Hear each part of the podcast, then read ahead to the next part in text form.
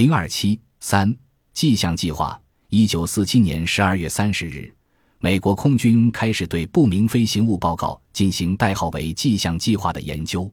这项研究归位于俄亥俄州戴顿地区的空军物资指挥部及后来的赖特伊帕特森空军墓地领导。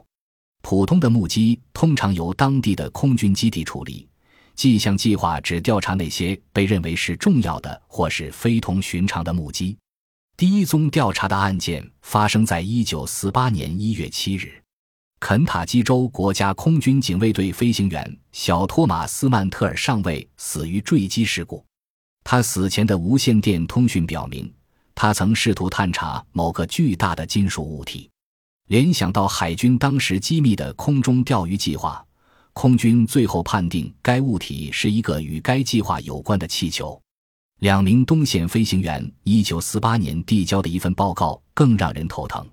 克拉伦斯·奇利斯和约翰·惠德七月二十四日凌晨两点四十五分在亚拉巴马州上空驾驶 DC 三飞机时，看见了一个没有导线的鱼雷状物体飞驰而过。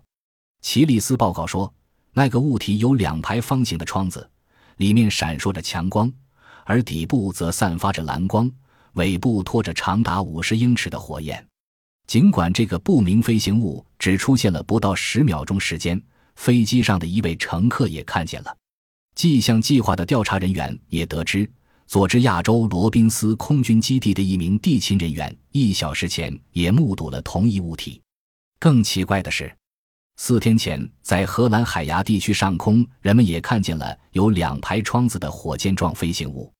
这次目击之后，迹象计划的调查员分成了几派。不同的派别对于不明飞行物有不同的看法。